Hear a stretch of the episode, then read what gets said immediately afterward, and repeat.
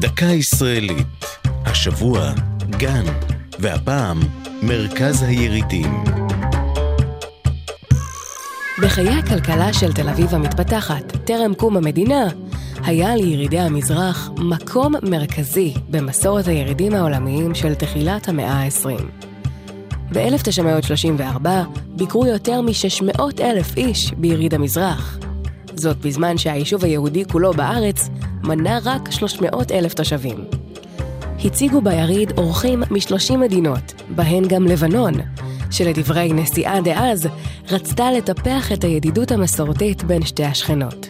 ביתני היריד הוקמו אז בשטח השומם שבין צפון רחוב דיזנגוף לשפך הירקון. ועד היום עובר רחוב התערוכה סמוך למתחם המקורי המכונה כיום נמל תל אביב.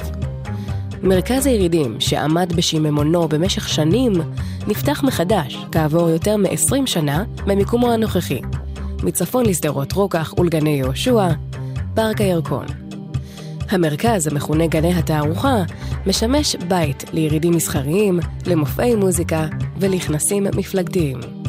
בניסיון למתג מחדש את המקום, קוראים לו היום מנהליו אקספו תל אביב. זו הייתה דקה ישראלית על גן ומרכז הירידים.